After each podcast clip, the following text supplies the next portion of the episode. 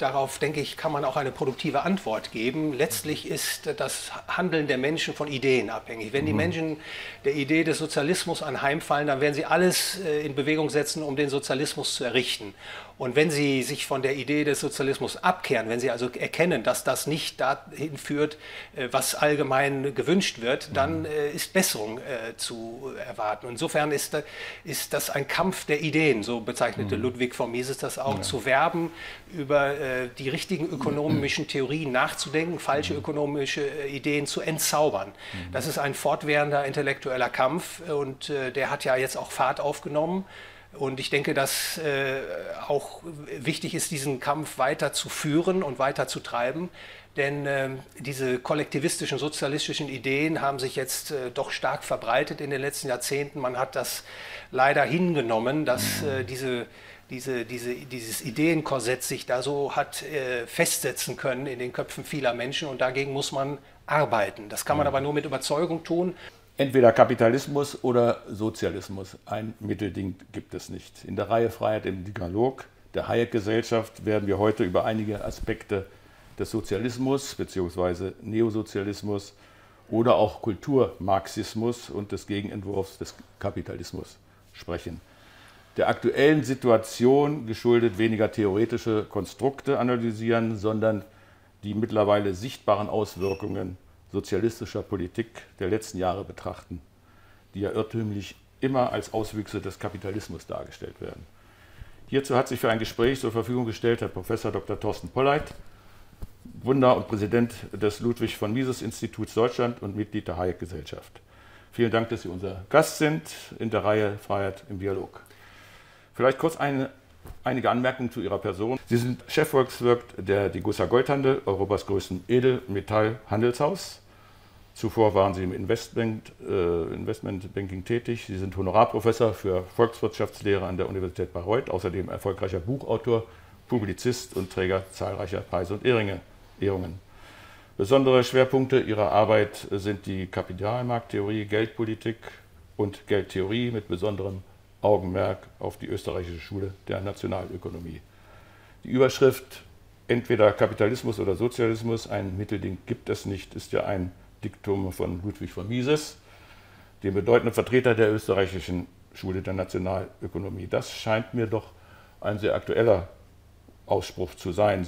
Würden Sie das auch so sehen, Herr Professor Polleit? Ja, ich denke, das ist äh, hochaktuell. Die Frage natürlich, wie organisiert sich ein Gemeinwesen, um produktiv und friedvoll miteinander mhm. kooperieren zu können, die stellt sich immer wieder neu. Die hat sich zur Zeit von Ludwig von Mises gestellt. Mhm. Und ich denke, dass sie sich auch äh, aktuell widerstellt, denn wir sehen weltweit, dass äh, Politiken durchgeführt werden und Politiken durchgeführt wurden, die ganz offensichtlich nicht die Ergebnisse erzielt haben und erzielen werden, die die Menschen sich letztlich wünschen. Und da kann natürlich die ökonomische Theorie zu Rate gezogen werden, um Aufschluss äh, darüber zu gewinnen, äh, salopp gesagt, was funktioniert denn und was kann nicht funktionieren. In diesem Zusammenhang möchte ich äh, auf Ihre beiden letzten oder vorletzten Bücher hinweisen, in denen sich äh, ungemein interessante Kapitel eben auch zu unserem Thema finden. Äh, in, mit Geld zur Weltherrschaft, ich darf das mal zeigen, äh, und der Antikapitalist ein Weltverbesserer. Der keiner ist. Der keiner ist. So die Titel der beiden äh, Bücher beschäftigen Sie sich unter anderem mit Fragen des Neosozialismus im Kontext zu den aktuellen wirtschaftlichen Lagen in der Welt und in Deutschland. Ihr ganz neues Buch, das hatte ich äh, schon erwähnt, das ist das allerletzte, ähm, über Ludwig von Mises. Äh, sehr interessant, das kann ich nur empfehlen. Wer eine Einführung und nicht eine Einführung, eine Weiterführung auch im Wissen über Ludwig von Mises und seine ähm, Wissenschaft äh, haben möchte, der dem kann ich das nur empfehlen. Ähm, Im erstgenannten Buch beschreiben Sie sehr eindrücklich Bestrebungen der sozialistischen Kräfte durch verschiedene Maßnahmen, wie zum Beispiel die Installierung einer staatlich kontrollierten Weltwährung. Darauf kommen wir aber später noch zu sprechen, die Entwicklung hin zu einem Weltstaat mit einer überstaatlichen Regierungskasse zu forcieren. Im zweitgenannten Buch beschäftigen Sie sich dann mit Überlegungen, wie wir Menschen dauerhaft friedlich und produktiv miteinander leben können, im Einklang mit Natur und Umwelt ohne die Rechte und Freiheit des Individuums einzuschränken. Hier kommen Sie zu dem Ergebnis, das ist erreichbar, nicht durch Sozialismus, sondern durch echten Kapitalismus. Sie schreiben in Mit Geld zur Weltherrschaft, ich darf zitieren, der demokratische Sozialismus hat, und das lässt sich mit der a priori Handlungstheorie zeigen, negative Folgen für den materiellen Wohlstand und die Moral der Gesellschaft. Können Sie uns das einmal bitte etwas näher erläutern? Und was ist der echte Kapitalismus? Ja, das ist eine wichtige Frage, die Sie stellen. Der Kapitalismus ist ja ein bekannter Begriff, aber er ist mhm. gleichzeitig auch ein politischer Kampfbegriff geworden. Mhm. Und unter Kapitalismus werden eigentlich alle Übelstände äh, äh, mhm. geordnet, äh, untergeordnet, die man beobachten kann. Also beispielsweise Wirtschafts- und Finanzkrisen mhm. werden häufig als Folge des Kapitalismus gewertet. Äh, die äh, Überlastung der Umweltressourcen werden häufig auch als äh, Folge des Kapitalismus gedeutet die Frage ist natürlich zunächst zu stellen, was ist denn der Kapitalismus? Und als Ökonom kann man dann sagen, der Kapitalismus ist äh, eine Wirtschaftsordnung, in der die Produktionsmittel sich im Privateigentum befinden, in dem Geld als äh, Mittel der Wirtschaftsrechnung verwendet wird. Mhm und eine dritte Eigenschaft dieses reinen Kapitalismus, äh, den ich versuche an dieser Stelle zu skizzieren, ist äh, freier Wettbewerb. Das mhm. heißt, die Menschen haben und Firmen haben die Möglichkeit, in einen Markt mhm. einzutreten und auch entsprechend die Freiheit, wieder mhm. aus solch einem Markt auszutreten. Und das macht den reinen Kapitalismus aus. Und mit dieser Skizzierung bemerken Sie sicherlich gleich, dass es so etwas wie diesen reinen Kapitalismus derzeit gar nicht gibt und in der Vergangenheit auch gar nicht ja. gegeben hat. Denn äh, was wir vorfinden weltweit, die dies und jenseits des Atlantiks beispielsweise, ist ein sogenannter Interventionismus, wo der Staat also weitreichend eingreift in das Wirtschafts- und Gesellschaftsleben und dann entsprechende Probleme verursacht, die dann fälschlicherweise dem genau. Kapitalismus angelastet werden. Genau, darauf kommen wir auch noch zu sprechen nachher.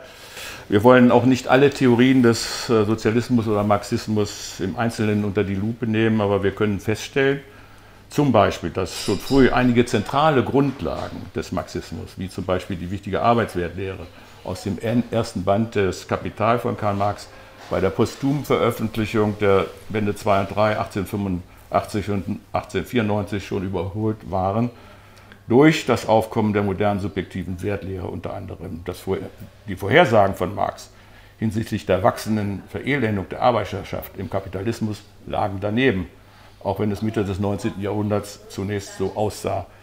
Aber einige Wirtschaftshistoriker haben dann später festgestellt, Reallöhne hingen eng mit dem starken Bevölkerungswachstum zusammen. Wie eine kommunistische Wirtschaftsordnung letztendlich aussehen oder funktionieren könnte, darüber hat er nichts Konkretes geschrieben. In seiner Frühschrift Die deutsche Ideologie hat er gemeint, dass im Kommunismus die Gesellschaft die Produktion regeln würde. Äh, Lenin meinte später, man könne Volkswirtschaften wie ein Postamt leiten ist auch sehr schön. In den letzten 100 Jahren gab es mehr als zwei Dutzend Versuche, sozialistische Staaten und Wirtschafts, äh, sozialistische Wirtschaft aus, aufzubauen. Allesamt sind schiefgegangen und haben nur Elend äh, verursacht. Was Sozialismus für die Gesellschaft und die Menschen bedeutet, möchte ich kurz zitieren. Ich finde das sehr passend. Der russische Mathematiker und Philosoph Igor Schafarewitsch in seinem Buch Der Todestrieb in der Geschichte festgestellt. Zitat, dass der Sozialismus immer aus vier Komponenten besteht der Zerstörung von Privateigentum, Tradition, Familie und Religion und somit kulturzerstörerisch wirkt und am Ende in Armut, Elend, Unterdrückung, Gewalt und Vernichtung des Menschen endet. Zitat Ende. Aber ist es nicht bemerkenswert, dass bei allem sichtbaren Leid und Armut, die der Sozialismus in der Welt verursacht hat und den Menschen gebracht hat, so viele noch an den Sozialismus glauben? Wie erklären Sie sich dieses Phänomen, dass es tatsächlich dass Sozialismus mit Gerechtigkeit und Wohlstand in Verbindung gebracht wird bei so vielen Leuten. Sind die Menschen durch soziale Rundumversorgung durch den Staat verwöhnt? Können sie die realen Zustände nicht mehr sehen? Ist man bereit, Sicherheit gegen Freiheit zu tauschen? Zunächst mal würde man gar keine große Unterschiedlichkeit in den Zielsetzungen des Kapitalismus und Sozialismus erblicken, denn beide streben an, letztlich äh, das materielle Wohlbefinden der Menschen zu verbessern. Die einzige Frage, die sich dabei in diesem Zusammenhang stellt, ist die Frage, wie lässt sich denn dieses Ziel erreichen? Und der. Sozialismus vertritt die Auffassung, dass durch eine Verstaatlichung der Produktionsmittel, durch Steuerung der Produktionsmittel und der gesamten volkswirtschaftlichen Produktion von zentraler Stelle sich eine bessere Welt äh, schaffen lässt. Eine bessere, gerechtere Welt, in der es friedvoller zugeht, als beispielsweise im Kapitalismus es der Fall ist. Und ähm, die Frage, die sich im Anschluss jetzt stellt, ist natürlich, warum ist der Sozialismus denn so äh, immer noch attraktiv aus mhm. Sicht vieler Menschen. Und das liegt vermutlich daran, dass der Sozialismus eben eine bessere Welt verspricht. Mhm. Also die, äh, schlecht, die, diejenigen, die meinen, sie sind schlecht weggekommen, die erblicken im Sozialismus mhm. eben eine Halslehre, um sich entsprechend äh, besser zu stellen, hoffen, sich besser stellen zu können mhm. in einem sozialistischen System. Und hinzu kommt natürlich, das äh, ist eine dunkle Seite des Sozialismus, dass der Sozialismus an die niederen Instinkte der Menschen appelliert. Mhm. Neid und Missgunst. Mhm. Also wer meint, er sei nicht so gut weggekommen, gekommen, der kann natürlich im Sozialismus hoffen, dass die anderen, die besser und äh, leistungsfähiger sind, abgebremst werden und dass die Einkommensunterschiede nicht so zutage treten. Und das mag im Wesentlichen erklären, warum der Sozialismus immer noch auf fruchtbaren Boden fällt, beziehungsweise angewandte sozialistische Ideen heute immer noch attraktiv sind mhm. für viele Menschen. Mhm. Sie haben schon gesagt, die Kennzeichen von Sozialismus sind Planwirtschaft und Zentralverwaltungswirtschaft, also zentrale Steuerung der Wirtschaft, das Prinzip von Angebot und Nachfrage ist außer Kraft gesetzt. Es gibt kein freies Spiel der Marktkräfte. Nach Marx ist die Diktatur des Proletariats und ihr Bestreben nach Aufhebung des Privateigentums an den Produktionsmitteln die Voraussetzung für eine klassenlose Gesellschaft. Demgegenüber steht die Idee der freien Marktwirtschaft, eine auf Grundlage des klassischen Liberalismus beruhende Wirtschaftsordnung, die jedem Einzelnen volle Selbstverantwortung und wirtschaftliche Entscheidungs- und Handlungsfreiheit gewährt. Also kurz, Kapitalismus definiert sich durch, äh, über das Privateigentum an Produktionsmitteln und Selbstbestimmung des Kapitals, Sozialismus eben durch zentrale Steuerung der Wirtschaft. Eigentlich äh, müssten wir uns dann eigentlich gar nicht weiter unterhalten über sozialistische Wirtschaft. Äh, dann Ludwig von Mises hatte ja schon 1919 in seinem berühmten Aufsatz die Wirtschaftsrechnung im sozialistischen Gemeinwesen festgestellt, dass Sozialismus nicht funktionieren kann. Können Sie uns dieses Mal äh, erklären, wie das Ja, genau das ist also ein, ein, ein, sehr, sehr wichtiger Aufsatz, genau. den Ludwig von ja. Mises da veröffentlicht hat, 1919 vorgetragen, ja. 1920 in, in einem äh, Journal veröffentlicht mhm. worden. Ähm, um es ganz kurz zu sagen, im, Sie haben das ja auch schon vorgebracht, im Sozialismus befinden sich die Produktionsmittel äh, in staatlicher Hand. Das heißt, die sind äh, nationalisiert und entsprechend können äh, keine Produktionsgüter im Markt gehandelt werden. Und wenn die Produktionsgüter, also Fabriken, Werkzeuge, Roh- und Vorstoffe etc. nicht im Markt gehandelt werden können, dann gibt es für diese Güter auch keine Preise keine Marktpreise. Und wenn man keine Marktpreise hat, mhm. dann kann man mit diesen Gütern auch keine Wirtschaftsrechnung betreiben. Das heißt, ganz einfach gesprochen, man weiß nicht, ob eine bestimmte äh, Investition überhaupt durchführbar ist und ob sie rentabel ist. Das heißt, eine sozialistische äh, Volkswirtschaft tappt gewissermaßen im Dunkel, im Chaos und kann gar nicht wirtschaften im Sinne eines Wirtschaftens. Und das hat Ludwig von Mises frühzeitig gesehen und sagte dann immer, dass äh, ein Sozialismus, also in Reinform, eben gar nicht überlebensfähig ist, weil man eben eine Wirtschaftsrechnung nicht betreiben kann. Und das ist ein zentrales Argument, was bis heute äh, nicht widerrufen worden ist. Und das hat auch in der Vergangenheit immer wieder gezogen. Mhm. In vielen sozialistischen Experimenten zeigte sich dann eben, dass gerade diese Unmöglichkeit der Wirtschaftsrechnung ein Gemeinwesen dann zu Fall bringt. Mhm. Noch eine Zwischenfrage. Äh, Marx hatte ja die Veredelung der Arbeiterschaft im Kapitalismus vorher gesagt, das passierte dann aber nachher im Sozialismus. Dem Kapitalismus wird ja im sozialen Bereich unterstellt, zum Beispiel keine Ideen und Konzepte zu haben, um Fürsorge zu leisten für bedürftige Menschen. In der Antikapitalist gehen Sie ja auch dieser Frage besonders nach. Daher die Frage, kann im Kapitalismus oder im Sozialismus besser für Bedürftige gesorgt werden? Das ist für manchen eine wichtige Frage. Ja, das ist auch eine wichtige Frage, ja. denn das äh, Zusammenleben der Menschen erfordert natürlich auch mhm. Wohltätigkeit und mhm. Rücksichtnahme auf die Schwächeren, die Bedürftigeren. Wenn man sich einfach historische Bilder zunächst mal vor Augen äh, ruft, dann äh, erinnere ich mich an Bilder aus äh, Kinderheimen, aus äh, äh, Altenheim mhm. aus Rumänien oder der Sowjetunion. Und äh, das sind ganz äh, finstere Bilder. Und die, an der Stelle will ich nur sagen, dass natürlich in einem sozialistischen Gemeinwesen äh, die Bedürftigen äh, weit, äh, gar nicht so gut versorgt werden können, wie das in einer mhm. marktwirtschaftlichen Ordnung der Fall ist. Allein die wirtschaftliche Leistungsfähigkeit ist so gering, dass es Bedürftigkeit gibt und Armut gibt und ja.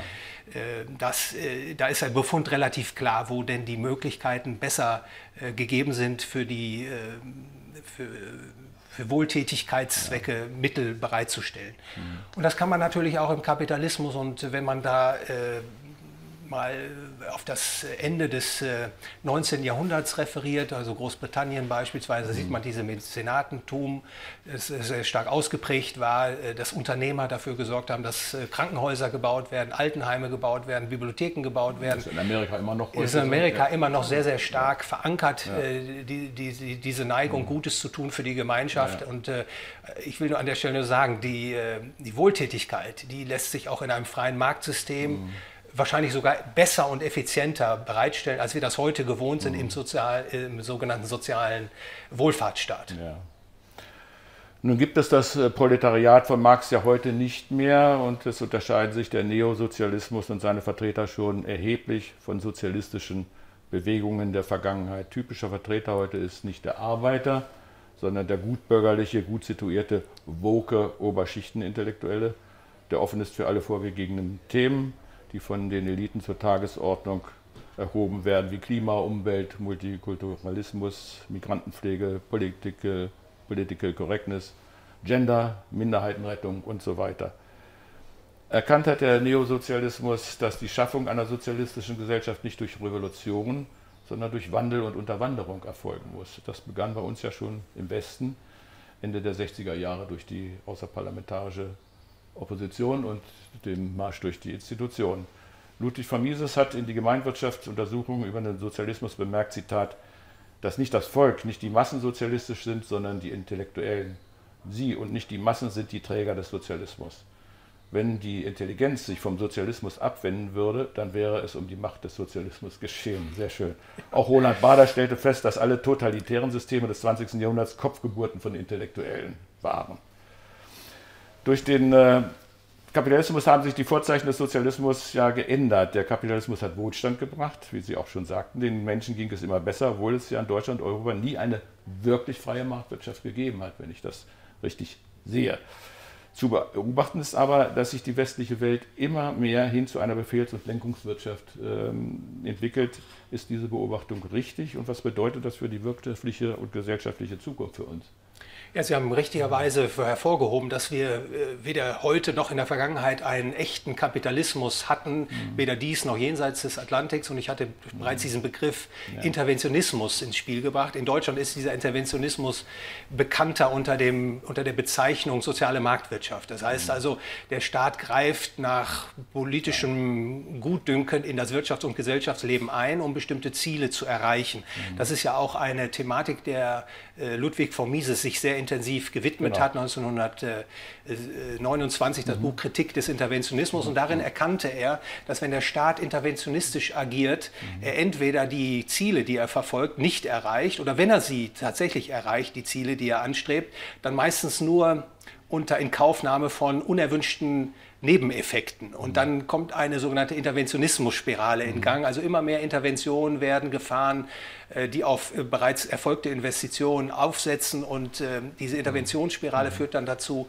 dass die Volkswirtschaft mehr oder weniger immer weiter weggedrängt wird vom System der freien Märkte und hin zu dem, was sie als Befehls- und Lenkungswirtschaft mhm. nannten, wo der Staat letztlich bestimmt, wer was wann äh, produziert, unter welchen Kosten und wer was wann konsumieren darf. Und diese Befehls- und Lenkungswirtschaft, damit haben die Deutschen ja insbesondere eine Reihe von Erfahrungen gemacht, beispielsweise im Ersten Weltkrieg ab 1916 etwa, mhm. das nannte man Hindenburg-Plan, da hatte mhm. damals die militärische Führung die Produktion äh, der volkswirtschaftlichen Güter mehr oder weniger kontrolliert, auf Kriegszwecke ausgerichtet. Und eine solche Befehls- und Lenkungswirtschaft, die gab es dann nochmal Anfang der 1930er Jahre unter dem deutschen Nationalsozialismus. Das war auch eine Befehls- und Lenkungswirtschaft. Und in der Tat, diese Entwicklungstendenzen sind beobachtbar, nicht nur in Deutschland, sondern in Europa insgesamt, teilweise eben aber auch in den Vereinigten Staaten von Amerika. Mhm. Und insofern glaube ich, dass man heute gut beraten ist, auch nochmal auf diese Arbeiten von Ludwig von Mises abzustellen und zu erkennen, dass der Interventionismus eben kein Mittelweg ist, den man dauerhaft gehen kann, sondern wenn man ihn beschreitet, mhm. dann wird man letztlich in einer Befehls- und Lenkungswirtschaft oder einer Vorstufe des Sozialismus enden. Ja. Ja, Sie sagten das gerade, Mises und Hayek auch, haben sich ja mit dem Interventionismus sehr beschäftigt und also den Eingriffen des Staates in das Wirtschaftsgeschehen. Und äh, das führt, wie Sie ja auch zum Schluss jetzt sagten, immer zu mehr Autoritarismus äh, durch Anhäufung von immer mehr Macht äh, für den Staat. Wie können wir aber jetzt Einheit gebieten dieser Entwicklung? Äh, von der aktuellen Politik bzw. den Politikern können wir da sicherlich nicht erwarten, dass sie freiwillig zu normalen Verhältnissen übergehen. Diese werden sicherlich weiterhin die Agenda einiger äh, psychopathischer Eliten vielleicht folgen. Was, wie, können, wie kommen wir da raus? Ja, das ist eine ganz wichtige Frage und darauf, denke ich, kann man auch eine produktive Antwort geben. Letztlich ist das Handeln der Menschen von Ideen abhängig. Wenn die mhm. Menschen der Idee des Sozialismus anheimfallen, dann werden sie alles äh, in Bewegung setzen, um den Sozialismus zu errichten. Und wenn Sie sich von der Idee des Sozialismus abkehren, wenn Sie also erkennen, dass das nicht dahin führt, äh, was allgemein gewünscht wird, dann mhm. äh, ist Besserung äh, zu erwarten. Insofern ist, ist das ein Kampf der Ideen, so bezeichnete mhm. Ludwig von Mises das auch, ja. zu werben, über die richtigen ökonomischen Theorien nachzudenken, falsche mhm. ökonomische Ideen zu entzaubern. Das ist ein fortwährender intellektueller Kampf und der hat ja jetzt auch Fahrt aufgenommen. Und ich denke, dass äh, auch wichtig ist, diesen Kampf weiter zu führen und weiter zu treiben. Denn äh, diese kollektivistischen, sozialistischen Ideen haben sich jetzt äh, doch stark verbreitet in den letzten Jahrzehnten. Man hat das leider hingenommen, dass mhm. äh, diese, diese, diese, dieses Ideenkorsett sich da so hat äh, festsetzen können in den Köpfen vieler Menschen. Und dagegen muss man arbeiten. Das kann man mhm. aber nur mit Überzeugung tun. Und äh, hinzu möchte ich fügen, Herr Hase, letztlich ähm, ist das natürlich auch verbunden, dieser, dieser intellektuelle Kampf mit, äh, der, mit einem Realismus, was der Staat tatsächlich ist. Viele Menschen denken, der Staat ist ein wohlmeinender Diktator und würde mhm. das Gute tun. Ich als Ökonom kann nur sagen, der Staat, so wie wir ihn heute kennen, ist ein territorialer Zwangsmonopolist mit der Letztentscheidungsmacht über alle Konflikte, die er hat. Und je größer und machtvoll ein Staat wird, umso gefährlicher ist er auch für die Freiheit, auch für den Frieden, was wir aktuell wieder sehen. Und äh, die Idee an der Stelle ist dann vorzubringen, den Staat, und das sagte Ludwig von Mises auch in einer Schrift aus dem Jahr 1919, wer Friede zwischen den Menschen will, der muss den Staat auf das Stärkste zu beschränken versuchen. Das heißt, Rückbau des Staates bis hin äh, zur Schaffung kleiner politischer Einheiten, also Zerschlagung letztlich der großen Blöcke, der großen politischen Einheiten hin zu, äh, wie das Vielfalt bezeichnet, vielen kleinen Schweizen, vielen kleinen Liechtensteins, die dann im Wettbewerb, im produktiven Wettbewerb das miteinander Gegenteil stehen. passiert zurzeit, aber gut, ja. Das Gegenteil passiert, das sollte uns aber nicht entmutigen, genau. das sollte uns nicht entmutigen, über die Richtigkeit äh, ja. dieser Idee in genau. Zweifel zu bekommen. Ja, Denn äh, genau. das ist das, was die ökonomische Theorie bereitstellen kann. Ähm, die Zukunft wird nicht äh, in den großen politischen Einheiten zu finden sein, wenn die Menschen tatsächlich friedvoll und kooperativ, produktiv auf äh, dem Erdball miteinander ähm, äh, zusammenleben wollen. Und ja. ich glaube, das ist auch ganz wichtig und man darf sich da auch nicht, ähm, man, äh, man, darf sich da auch nicht ähm, äh, täuschen, äh, mhm. dass äh, selbst wenn diese Ideen nicht äh, mhm. von allen Menschen, die sie zum ersten Mal hören, äh, befürwortet werden, mhm. dass es nicht die richtigen Ideen sind. Ja. Dafür muss man eben auch in den intellektuellen Kampf ziehen. Ja. Wir sollten und müssen auch auf aktuelle Fragen zu sprechen kommen, die unser gesellschaftliches Leben und Zusammenleben enorm verändern werden und die durchaus im Zusammenhang zu sehen sind mit sozialistischer Infiltration in unserer Gesellschaft weltweit. Durch den Krieg in der Ukraine sehen wir die ungeheuren Auswirkungen dieses Geschehens, eben auch in wirtschaftlicher Hinsicht, was dann ja auch weitreichende soziale und gesellschaftliche Auswirkungen nach sich ziehen kann und wird. Immerhin ist Russland einer der größten Exporteure für Erdöl, Gas, Holz, Aluminium, Nickel, Palladium, für die Autobauer sehr wichtig und vor allem für Weizen, Mais und Düngemittel. Sogar wichtigster Importeur, soweit ich weiß. Und viele andere Rohstoffe natürlich auch. Deutschland und der Westen tun nun so, als ob man die Folgen der Sanktionen gegen Russland nicht zur Kenntnis nehmen müsste. Also Rohstoffverknappung, Lebensmittelengpässe und so weiter. Es gibt Prognosen, die einen Zusammenbruch äh, der Ernten voraussagen und damit bei uns einen Lebensmittelnotstand bis 2024 sehen. Hinzu kommt, dass, wenn man Russland derart isoliert, auch Anreize geschaffen werden für viele Länder, zum Beispiel China, Nordkorea, Syrien, Iran, Alternativen zum Dollar zu finden. Da es ja schon Beispiele gibt in China. Russland hat sich meiner Meinung nach doch recht gut äh, auf die Maßnahmen, die erfolgt sind, vorbereitet. Russland außerdem hat über 2300 Tonnen oder fast 74 Millionen Feinunzen Gold angehäuft in einer der größten Bestände der Welt. Der Goldbergbau in Russland macht etwa 10 Prozent der weltweiten Produktion aus, also 20 Milliarden Dollar pro Jahr.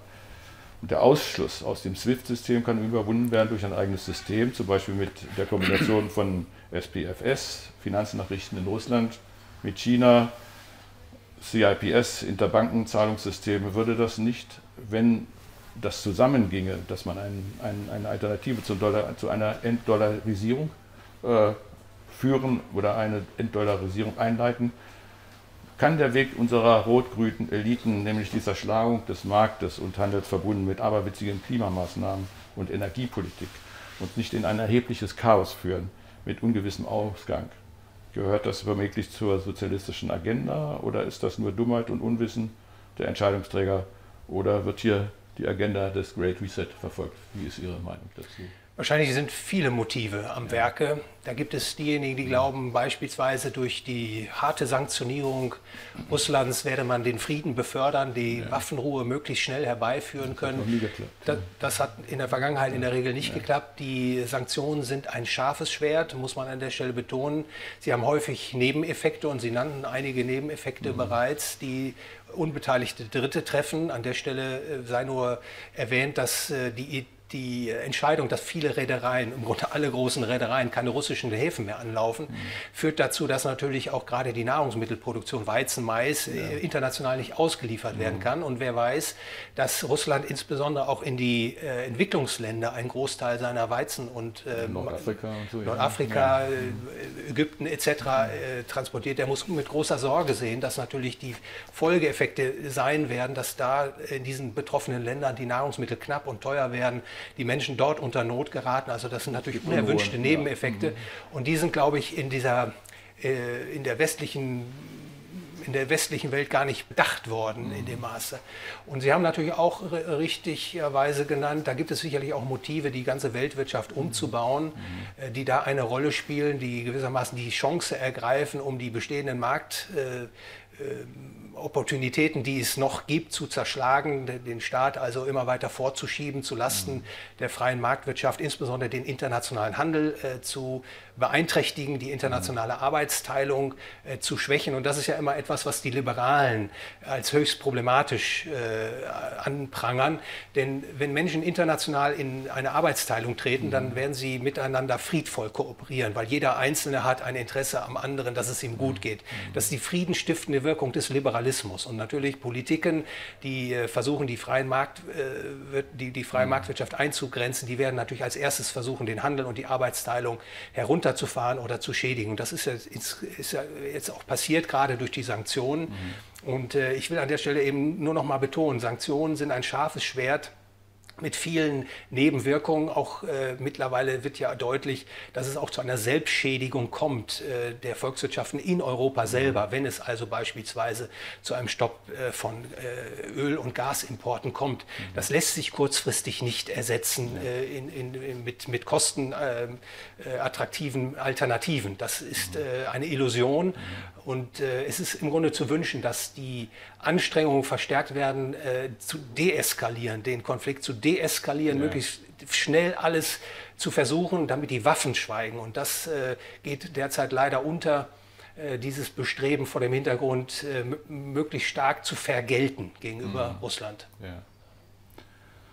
Wir haben schon ausgeführt, dass der Staat ja immer skrupelloser in das Wirtschaftsgeschehen eingreift. Das könnte dann ja auch darin binden, dass der Staat letztendlich total und umfassend über Wirtschaft und Gesellschaft, das heißt über unsere Freiheit und Freizügigkeit entscheidet, auch über unseren Körper und unsere Gesundheit. Auch die Aneignung der Geldhoheit durch den Staat ist ja ein massiver Eingriff in den freien Markt. Das heutige Geld und ein staatlich monopolisiertes Fiat-Geld ist ein unnatürliches Konstrukt und hat enorme wirtschaftliche Verwerfungen zur Folge, wie wir ja zurzeit auch sehen und spüren können. Letztendlich ist das Fiat-Geld ein Instrument sozialistischer Wirtschaftspolitik, denke ich. Die Geldmenge der Eurozone hat sich seit 2000 vervierfacht. Der US-Dollar wurde zwischen 2000 und 2006 verdoppelt. Danach wurde das dann nicht mehr publik gemacht. Äh, mit einem Goldstandard wäre eine Hyperinflation nicht möglich, denke ich. Im Kontext zu den Plänen der Eliten und des World Economic Forum und des Vorhabens eines Great Reset, einer vierten industriellen Revolution und den Plänen, Plänen der EZB, einen digitalen Euro zu installieren und Bargeld abzuschaffen, wohl auch als Teil des Gesamtplanes zu verstehen, müssen wir doch damit rechnen, dass unsere Freiheiten und Grundrechte immer mehr eingeschränkt werden und der Staat seine Allmachtsfantasien tatsächlich verwirklichen kann. Wir sehen das in Kanada und Australien. Da ist ja schon die, das Zentralbankgeld äh, und verbunden mit dem Impfpass und der Digital Wallet äh, sehr weit äh, fortgeschritten. Sehen Sie das auch so? Können Sie uns erklären, was Fiat-Geld auszeichnet und warum es überhaupt existiert und was die Pläne für die Menschen zu bedeuten haben und ob diese Pläne letztendlich auch realisiert werden können? ist äh, durch diesen Finanztotalitarismus nicht der Weg zu dem chinesischen System der Totalüberwachung und des Sozialkreditsystems gegeben. Der Ökonom und Philosoph Hans-Hermann Hoppe hat das mal kurz ja. zusammengefasst, indem er sagte oder schrieb, äh, selbst ein Minimalstaat wird früher oder später zu einem Maximalstaat. Also dem Staat, wie wir ihn heute ja. kennen, als territoriales Zwangsmonopol mit der Letztentscheidungsmacht über alle Konflikte, der wird im Zeitablauf immer größer. Und wie macht er das? Indem er insbesondere auch eigenes Geld ausgibt. Das ist eine ganz zentrale Machtsäule des Staates, die Hoheit über die Geldproduktion zu haben. Und was man weltweit vorfindet, dies und jenseits des Atlantiks, aber auch in China, in Japan, in Lateinamerika, ist äh, die Tatsache, dass der Staat das Geld monopolisiert. Das heißt, der Staat ist der Herr über das Geld. Der Staat gibt über seine Zentralbank, über die Geschäftsbanken, die eng mit der Zentralbank kooperieren, neues Geld vorzugsweise durch Kreditvergabe in Umlauf. Und das ist natürlich eine enorme Bereicherungsmöglichkeit für den Staat. Der Staat kennt im Grunde dann gar keine finanziellen Engpässe mehr. Der kann alles kaufen, kann sich tatsächlich auch die Wählerstimmen kaufen, kann alle Projekte durchführen. Und äh, das trägt dazu bei, dieses staatliche Geldmonopol äh, den Staat immer weiter anwachsen zu lassen. Und mhm. äh, Hans-Hermann Hoppe hat das, glaube ich, treffend ausgedrückt. Am Ende steht der totalitäre Staat. Mhm. Das ist ein sogenanntes Fiat-Geld und dieses Fiat-Geld, das zeichnet sich dadurch aus, äh, dass es ein Geld ist, das durch Kreditvergabe in Umlauf gebracht wird. Das heißt also, Geldschöpfung aus dem Nichts findet hier mhm. statt. Äh, die zweite Eigenschaft ist, dass das äh, Fiat-Geld entmaterialisiertes Geld ist. Es existiert letztlich größtenteils in Form von Bits and Bytes auf Computerfestplatten mhm. und bedruckten Papierscheinen mhm. zuweilen auch. Und äh, die dritte Eigenschaft ist, dass dieses Papiergeld letztlich eben staatlich monopolisiert ist. Das ist das ganz Entscheidende. Der Staat ist der Herr über die Geldproduktion. Ja.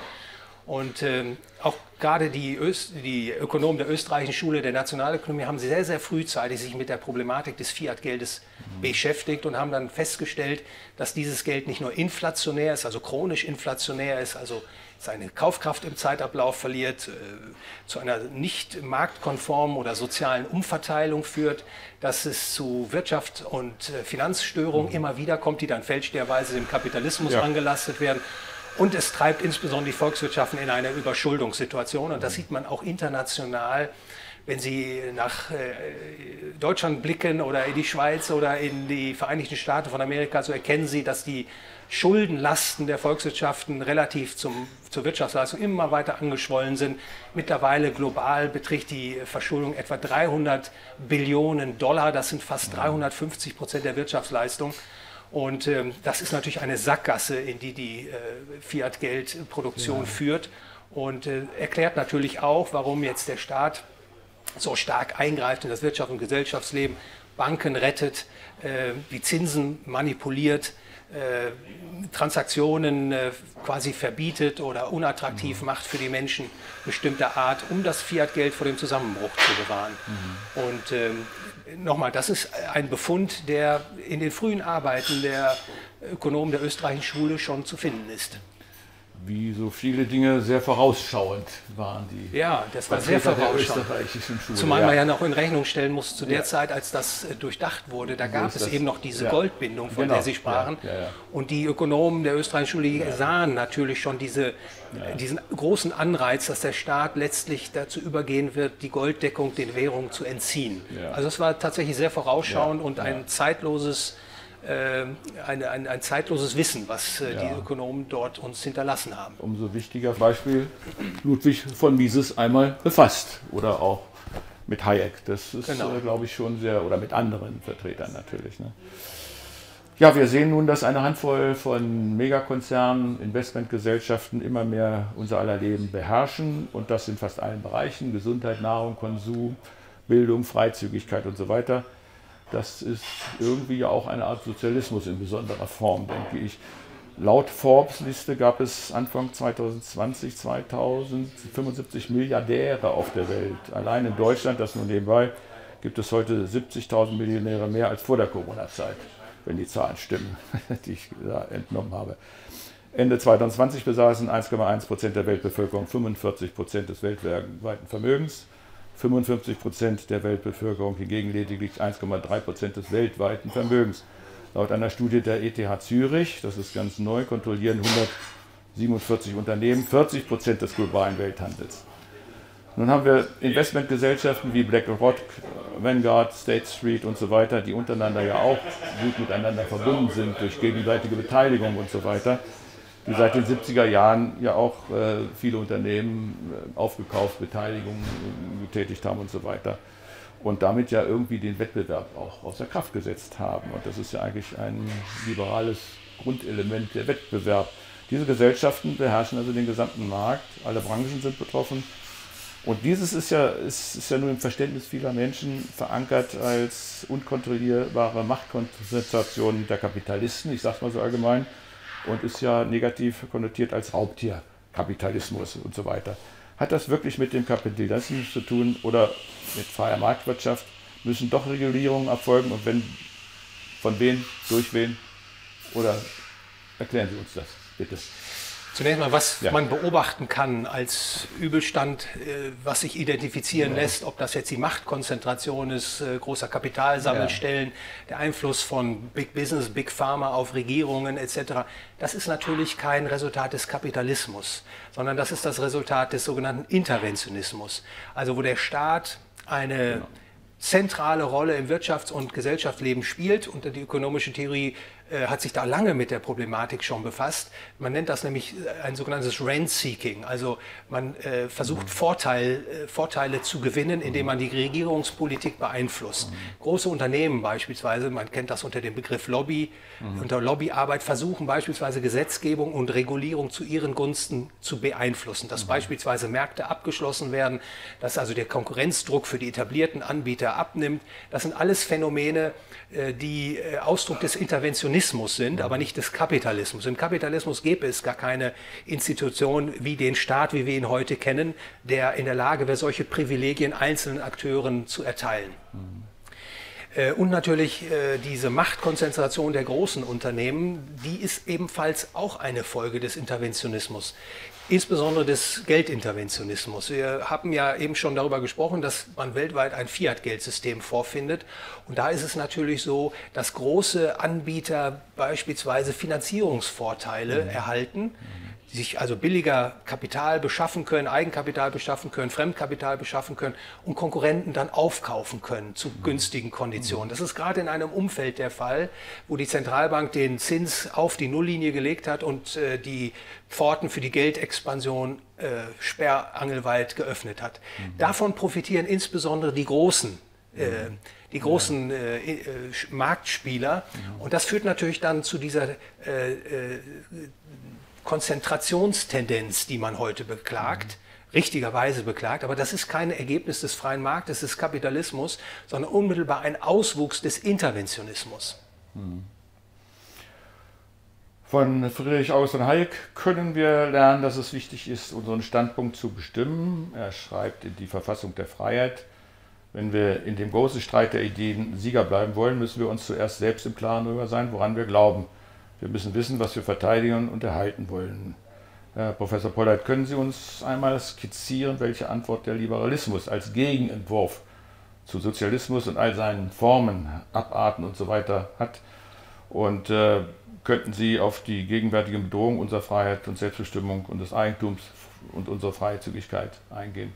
Also was kann der Liberalismus äh, äh, was kann den Liberalismus attraktiver machen als den Sozialismus? Also Friedrich August von Hayek und auch Ludwig von Mises haben ganz wichtige ja. Beiträge ja. zur Stützung des Liberalismus und Verbreitung des Liberalismus vorge ja. vorgestellt. Und ein ganz wichtiges Argument ist, das hat Mises auch immer betont, auch Hayek hat es betont, dass der Liberalismus nicht Einzelinteressengruppen dient, mhm. sondern der breiten Bevölkerung dienlich ja, ist. Ja. Der, der, Liberalismus schafft eben die Möglichkeit, äh, den materiellen Wohlstand in der Volkswirtschaft zu vermehren und äh, der breiten Bevölkerung zugänglich zu machen. Mhm. Und kein System ist so leistungsfähig wie der Liberalismus bzw. die freie Marktwirtschaft, der Kapitalismus. Also kein, keine Begünstigung äh, einzelner Gruppen, also diejenigen, die schon reich sind, die werden jetzt noch reicher, weil der Liberalismus äh, befürwortet wird. Das ist nicht so. Das hat äh, Hayek und Mises haben das also immer wieder betont. Das kommt der breiten Bevölkerung zugrunde. Und das ist eine Erkenntnis, die äh, auf fruchtbaren Grund stoßen kann, weil man heute ja gerade immer wieder in den Diskussionen feststellt, dass man meint und zu hören kriegt, ja, der Kapitalismus, der Liberalismus, der begünstigt einige wenige. Das ist eine falsche mhm. Sichtweise. Und da kann man zum Beispiel ansetzen, um den Menschen zu erklären, dass es eine bessere Lösung gibt für friedvolle und produktive, äh, für das produktive und äh, friedvolle Zusammenleben der Menschen. Das ist der Liberalismus. Und ähm, letztlich äh, ist es natürlich so, dass eine freiheitliche Gesellschaft äh, eben das freie Individuum vor Augen hat. Es geht äh, darum, den Einzelnen, äh, dem Einzelnen zu ermöglichen, gemäß seinen Zielen, seinen Wünschen, äh, sein Leben führen zu ja. können und zu dürfen. Und äh, äh, dass niemand das Recht hat, andere herumzukommandieren. Das ist ja auch etwas ganz Wichtiges, was man sich mal vor Augen führen muss. Es gibt nur zwei Möglichkeiten der Kooperation zwischen Menschen. Einmal Freiwilligkeit und das andere ist Zwang. Wer also keine Freiwilligkeit will, der muss Zwang wählen. Und wir wissen, der Zwang ist äh, nicht zu rechtfertigen, äh, der ist äh, eine, wie Ludwig von Mises sagen würde, eine praxiologische Monstrosität. Mhm. Ähm, es zeigt sich auch in vielen Erfahrungen mit ähm, Systemen, in dem das Individuum ausgelöscht wird oder entsprechend zurückgedrängt wird, wohin das führt, letztlich zu einer inhumanen Gesellschaft, zu äh, großem Leid und Not. Und insofern verdienen letztlich diese Ideen des Liberalismus wieder Gehör zu finden. Und deswegen führen wir ja auch das Gespräch beispielsweise ja. hier und hoffen, ja. dass, dass, sich das viele, viele anhören und äh, da auch entsprechende Impulse bekommen, dass die Lösung äh, der drängenden Probleme, die wir gesellschaftlich haben, also ob das jetzt äh, das Finanz- und, und, und Wirtschaftssystem betrifft, mhm. ob das die Umwelt betrifft, die werden keiner Lösung nahegeführt, wenn man den Staat beauftragt, hier in Aktion ja. zu treten, sondern da muss man eben sich auf die freien Marktkräfte, auf das Eigentum, auf äh, die Gleichheit vor dem Gesetz, diese liberalen Prinzipien berufen, um eine zufriedenstellende Lösung äh, bereitstellen zu können. Und das sind alles Ergebnisse, die diese Ökonomen der österreichischen Schule insbesondere, aber natürlich auch andere Denker äh, frühzeitig im 20. Jahrhundert schon formuliert haben. Ja. Ja, ich möchte das nochmal etwas untermauern, was Sie gerade sagten, mit einigen Zitaten, die ich sehr interessant finde, von Vertretern des liberalen Gedankens und der Freiheit. Entweder Kapitalismus oder Sozialismus, ein Mittel, den gibt es nicht, das hat uns ja Ludwig von Mises mitgegeben. Und damit auch gesagt, alle liberalen und der Freiheit verpflichteten Menschen müssen sich weiterhin mit allen aktuellen Geschehnissen befassen und diese aufmerksam beobachten. Es ist eine entscheidende Zeitenwende, wie ich denke. Friedrich August von Hayek erkannte zu seiner Zeit, Zitat, es fehlt jedoch nicht an Zeichen dafür, dass die unbeschränkte Demokratie sich ihrem Ende nähert und dass sie nicht knall und fall zugrunde gehen wird, sondern eher leise jammernd. Zitat Ende. Ergänzend dazu bemerkte er auch, Sie haben das vorhin schon auch angeführt, der Liberalismus sieht die Hauptaufgabe in der Beschränkung der Zwangsgewalt jeder Regierung, sei sie demokratisch oder nicht. Zum Schluss von mir noch ein Wort eines Begründers des Liberalismus im 19. Jahrhundert, John, John Stuart Mill, über die Freiheit. Zitat, diejenigen, die die Wahrheit zu unterdrücken wünschen, leugnen natürlich die Wahrheit, aber sie sind nicht unfehlbar. Sie haben nicht das Recht, die Frage für die ganze Menschheit zu entscheiden und jede andere Person von der Möglichkeit des Urteils auszuschließen. Eine Diskussion zum Schweigen bringen bedeutet immer, sich Unfehlbarkeit anmaßen. Zitat Ende. In diesem Sinne bleiben wir wachsam, lassen wir uns nicht für die Zeit, in die Zeit vor der Aufklärung zurückwerfen, sondern fordern wir unsere Mündigkeit als Bürger ein, lassen wir uns nicht vorschreiben, wie wir zu leben oder zu denken haben. Dazu hat kein Staat, keine Regierung, kein Kollektiv das Recht. Bestimmen wir selbst über unser Leben und über unsere Gesundheit. Liberale Menschen sind besonders aufgefordert, unsere Freiheit zu verteidigen auf allen Ebenen. Freiheit ist kein Geschenk, sondern eine Aufgabe, sagte Roland Bader. Herr Professor Polleit, ich möchte Sie doch noch um ein Schlusswort bitten, vielleicht mit einer Einschätzung, was wir zu erwarten haben und ob es vielleicht alles gut ausgehen wird. Ich weiß natürlich nicht, ob alles gut ausgehen wird, aber ich glaube, man darf insbesondere die Hoffnung nicht verlieren. Ich glaube, es ist eine ganz wichtige Aufgabe, gerade als liberaler Mensch, als Mensch, der die Freiheit äh, verteidigt, auch die Freiheit seiner Mitmenschen verteidigt, äh, optimistisch äh, zu wirken. Es gibt äh, Veränderungsmöglichkeiten und wir sprachen auch schon einige an. Das ist eben diese Diskussion zu führen über die, äh, die äh, Gestaltungsmöglichkeiten des Liberalismus, des insbesondere natürlich auch die Theorien, die äh, als Unterbau dienen, den Menschen zu erklären, äh, dass letztlich äh, die liberale Gesellschaft sie ihren Zielen näher bringen wird als jedes kollektivistische, sozialistische Heilsversprechen. Ich glaube, das ist ganz wichtig. Und ähm, wenn man die Menschheitsgeschichte schaut, es sind natürlich immer wieder Rückschläge erfolgt, aber langfristig, zumindest in der Neuzeit, ist es doch möglich gewesen, die Dinge zum Besseren zu wenden. Und ich glaube, da muss man sich einsetzen und man darf, ich darf das nochmal betonen, den Optimismus nicht äh, verlieren, auch wenn die Wolken manchmal am Horizont dunkel sind. Ähm, und äh, für die Liberalen ist es, glaube ich, sehr, äh, äh, sehr positiv, dass sie auf einem rigorosen theoretischen Fundament stehen.